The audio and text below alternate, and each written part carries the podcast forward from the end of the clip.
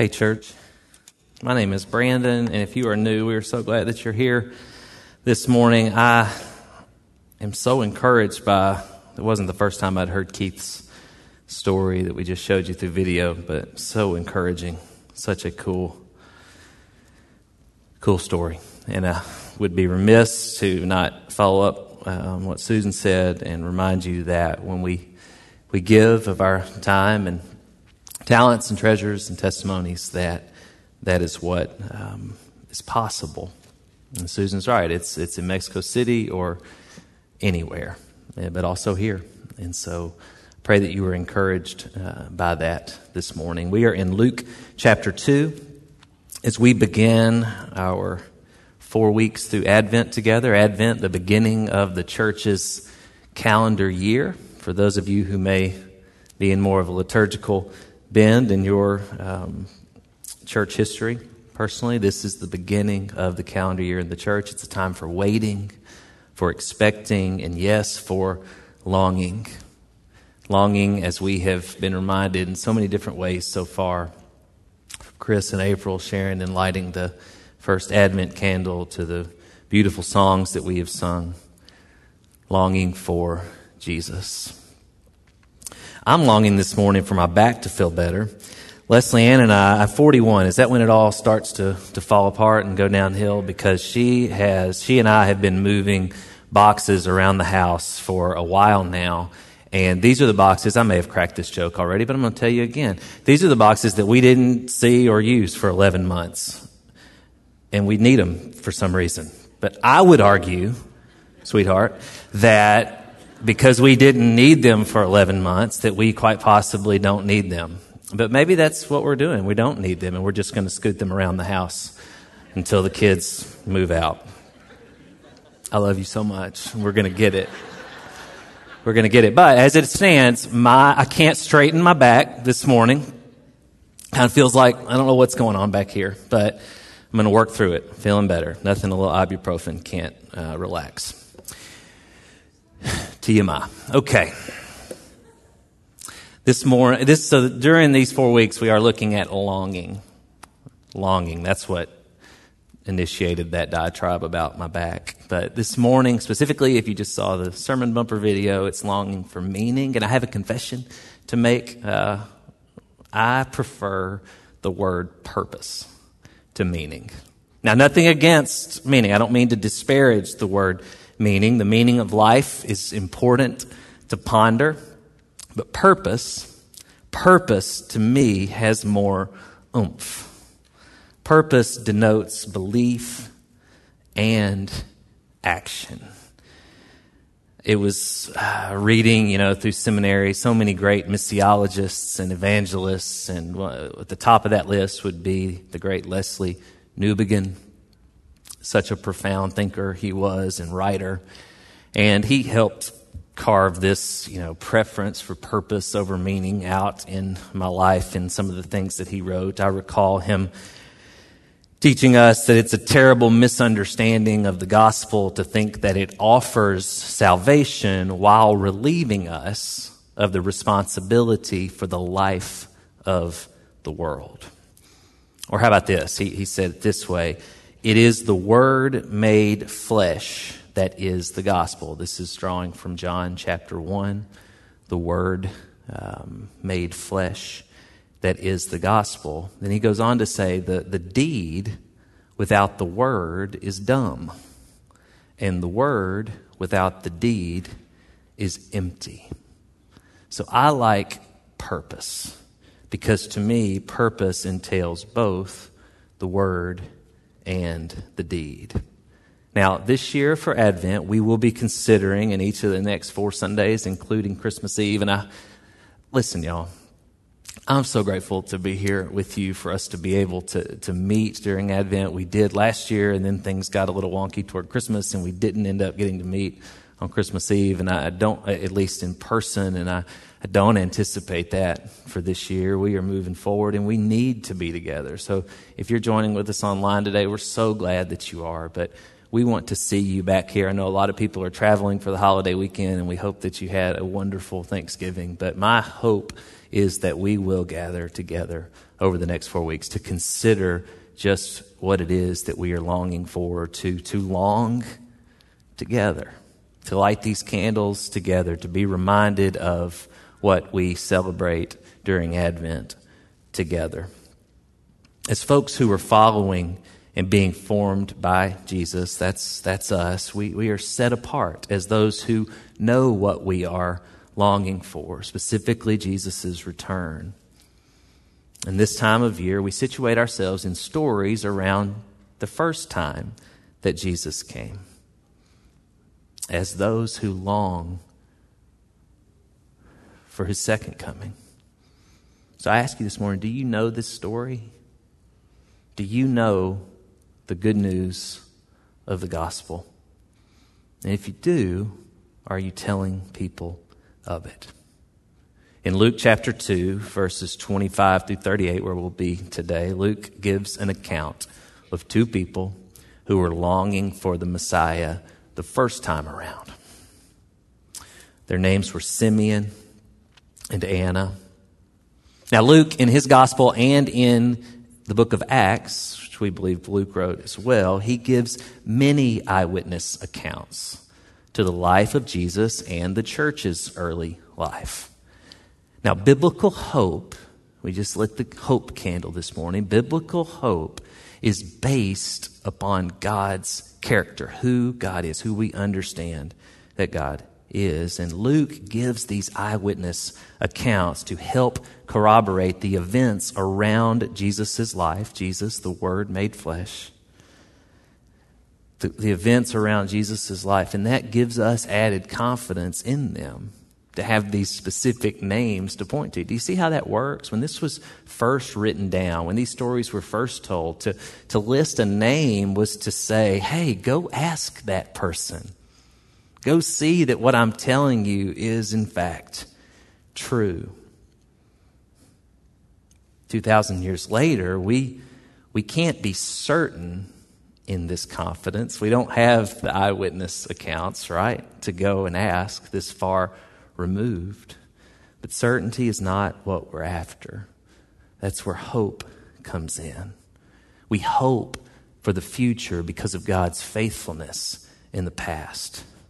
This story helps corroborate God's faithfulness. Simeon and Anna are great examples who, uh, of folks whose purpose was faithfulness to God in light of God's faithfulness to bring salvation to God's people.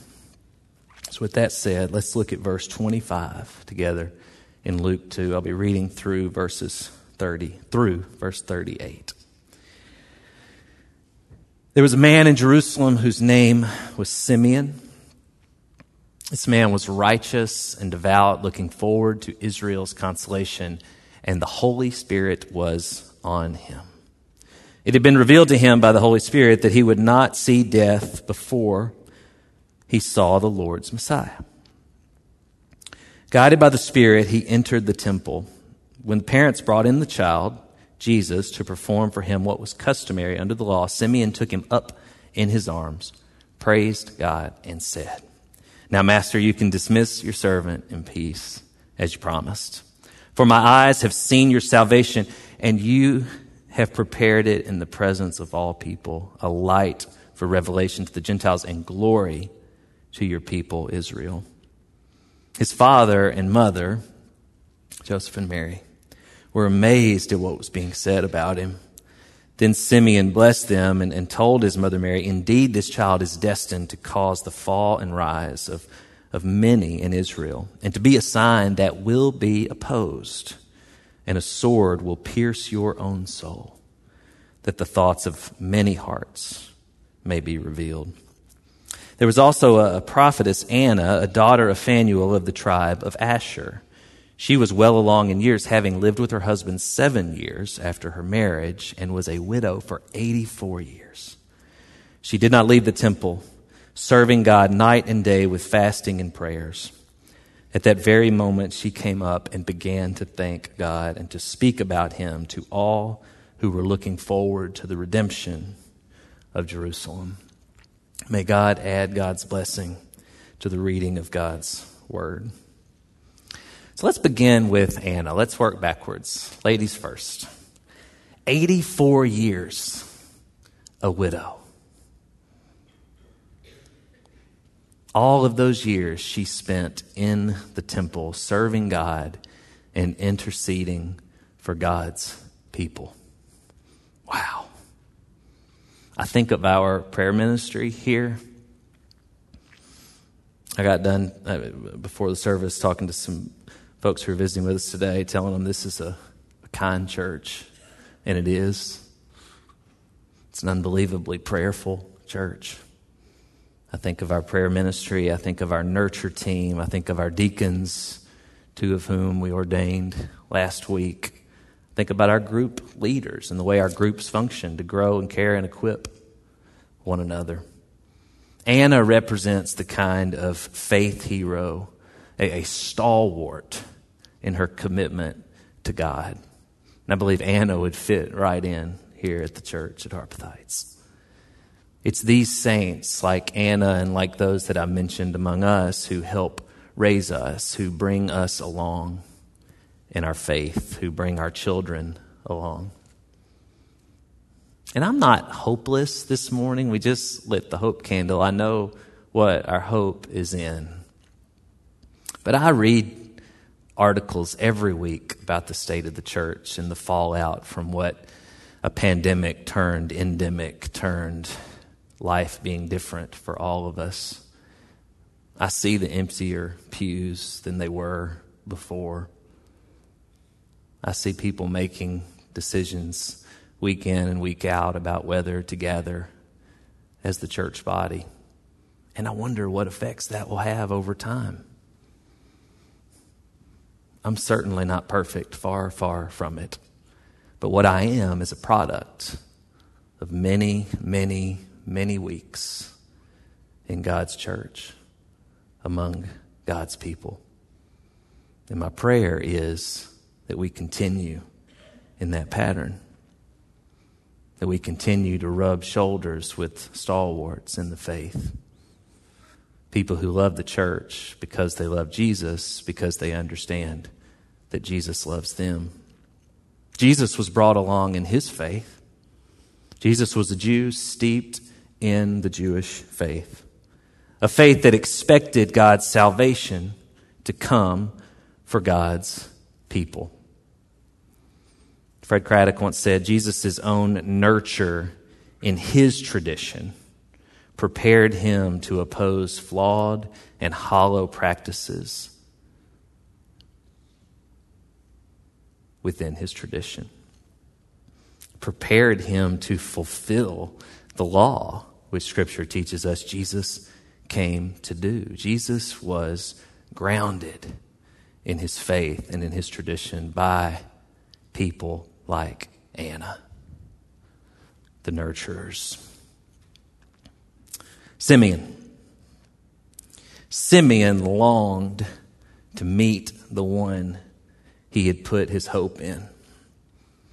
Church, what are you longing for this morning? What what captures your attention, what captures your heart. We need to be like Anna and Simeon. Simeon, the scripture tells us, was in tune with the Holy Spirit. The Holy Spirit, which led him to the temple the day Jesus was going to be there, because the scripture tells us the Spirit was on Simeon, guiding Simeon. Simeon was ready and willing to go to the temple that day, probably because he went to the temple most days, although the text doesn't tell us that. But he went the day he needed to. Because years ago, the Spirit assured him that he would not die without first seeing the Lord's salvation. Now, I believe strongly that Simeon didn't expect it to take so long but his hope did not waver. We can hope for the future because of God's faithfulness in the past. We can hope for the future because of God's faithfulness in the past, even when there's no sign that what we are waiting for is in fact on its way. And Simeon's life reminds us it is the Holy Spirit that sustains us all along the way. Again, from Lesslie Newbigin, he says the church participates in the mission of the church only by virtue of its participation in the Holy Spirit. No doubt it was the Holy Spirit that led Leanne Swords to share about the prodigal son in that Uber that day. We, we lean into the urgings of the Spirit because we walk along the way with the Spirit. When Simeon saw Jesus, he just knew. He just knew. And he asked the new parents if it would be okay if he would hold, could hold the baby.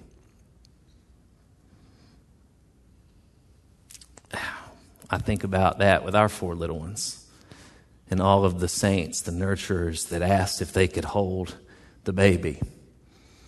Each child, it becoming more likely that we would hand the baby to anybody who wanted to hold the baby.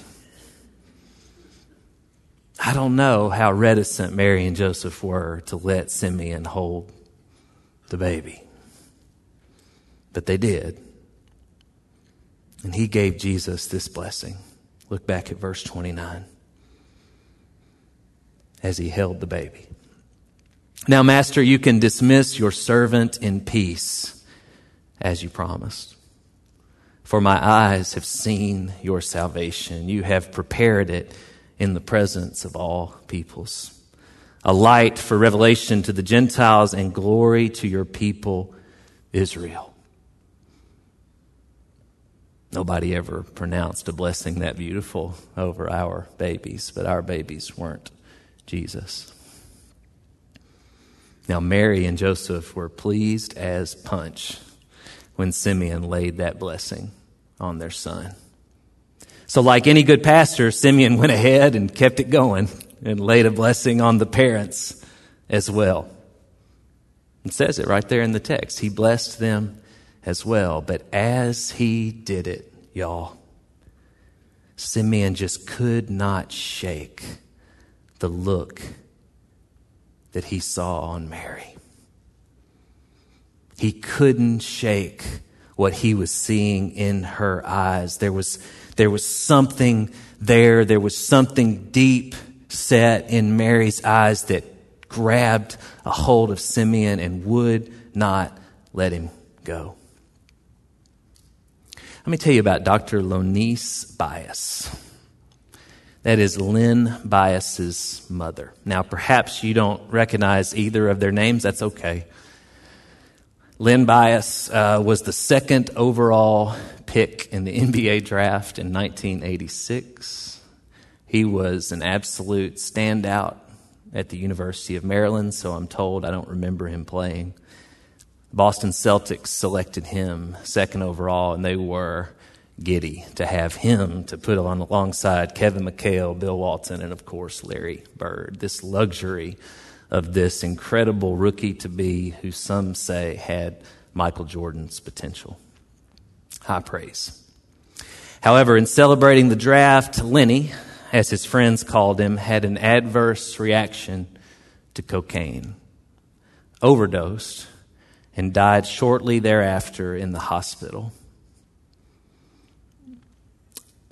I listened uh, to a podcast recently, actually, with my oldest son, Howell, retelling this story about Len Bias. I didn't know the details of this story. And, and one of the main interviewees in the story was Lonise, Lenny's mother.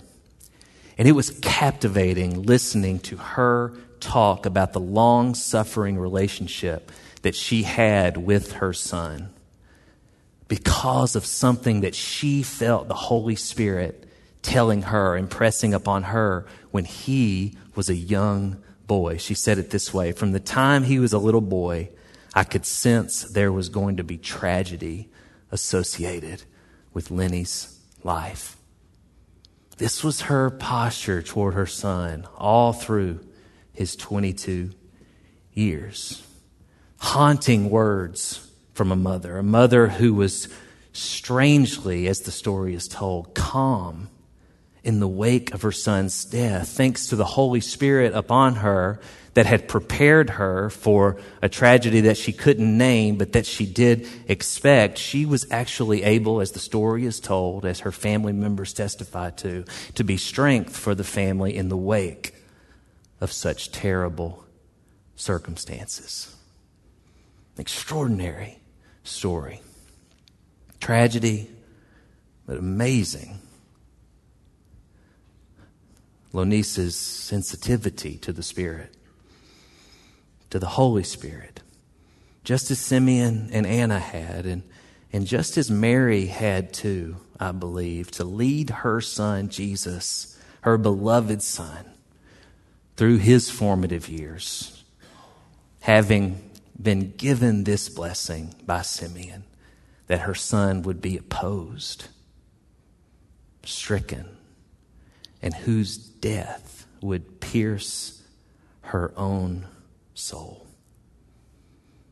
This is the same Holy Spirit that you and I have access to and must be sensitive to as well, and we must cling to the Holy Spirit. And it is precisely the time of year during Advent that we can remind one another of this and the rest of the year as well.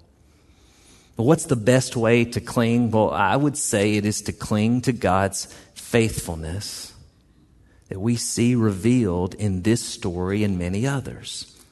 And our response to that is to, to live out our purpose as those following and being formed by Jesus. Simeon was a devout man with great faith, and Anna, 84 years, a widow, and every day she went to the temple. She did not waver in her walk with God. She had a tenacious commitment to God.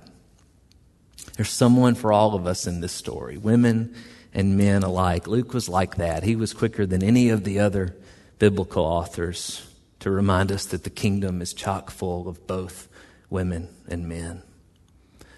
So, men and women of Harpeth Heights, are you longing today?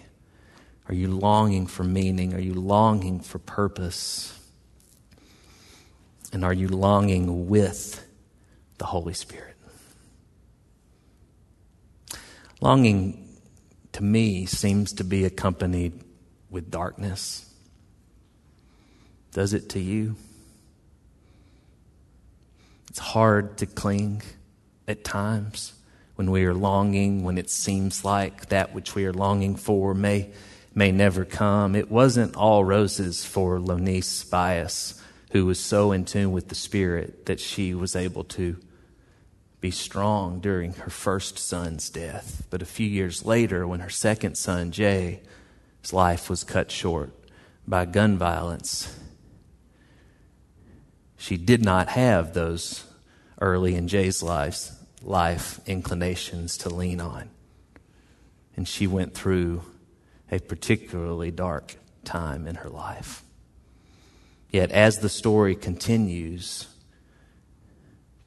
she speaks of her relationship with the Holy Spirit, bringing her back to the center, bringing her back to the faithfulness that she knew about God and what God had promised, revealed, and what God had done. And to this day, she runs a program, a not for profit that helps families going through the same thing that she and her family went through in losing Jay. She said before losing her second son, Jay, it was the darkest of times. As often it can be when we're longing. I love to be in the park early in the morning. And I ran this morning actually with my good friend who I've run with for years, and many of our runs, fewer now that we have all these children in our house, uh, began even before the sun came up. We would start out with our headlamps looking quite ridiculous, but couldn't see without them. And we would jog. At some point on those runs, the sun would come up. And I don't know if you've experienced this, some of you who may be up early, but right before the sun comes up every day. It's the darkest. You can even imagine it in that moment right before.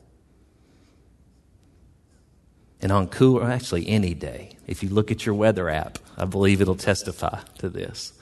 That moment right before sunrise is the coldest every day as well. And I'm telling you, you can feel it. You can feel the air, especially on cold days, suck up around you. And it feels so cold in that moment. And then the sun rises. Every single the sun rises, it always comes up. Now, fast forward to the end of Jesus' life. And there, Mary is standing watching her son on the cross. Scripture tells us that even in the afternoon hours, around three o'clock, we believe, darkness came over the land as Jesus breathed his last breath there on the cross. I have to believe the Spirit was right there with Mary, right? In the midst of her grief. And perhaps even in that moment, she thought of Simeon's words of blessing. And in thanking them, perhaps the thought of the blessing he gave her son that day in the temple washed over her and comforted her. And in Mary's grief, in Mary's longing, and in Mary's remembering, she too, in that moment, could see God's salvation. I want us to be able to see it, church. And as the band comes back up and we prepare to sing one more time, I want you to consider whatever that longing is in your life right now. And ask yourself is it in fact accompanied by the Spirit? Can you feel the Spirit's presence in your life? Can't, we cannot live out our purpose without it. Let's pray.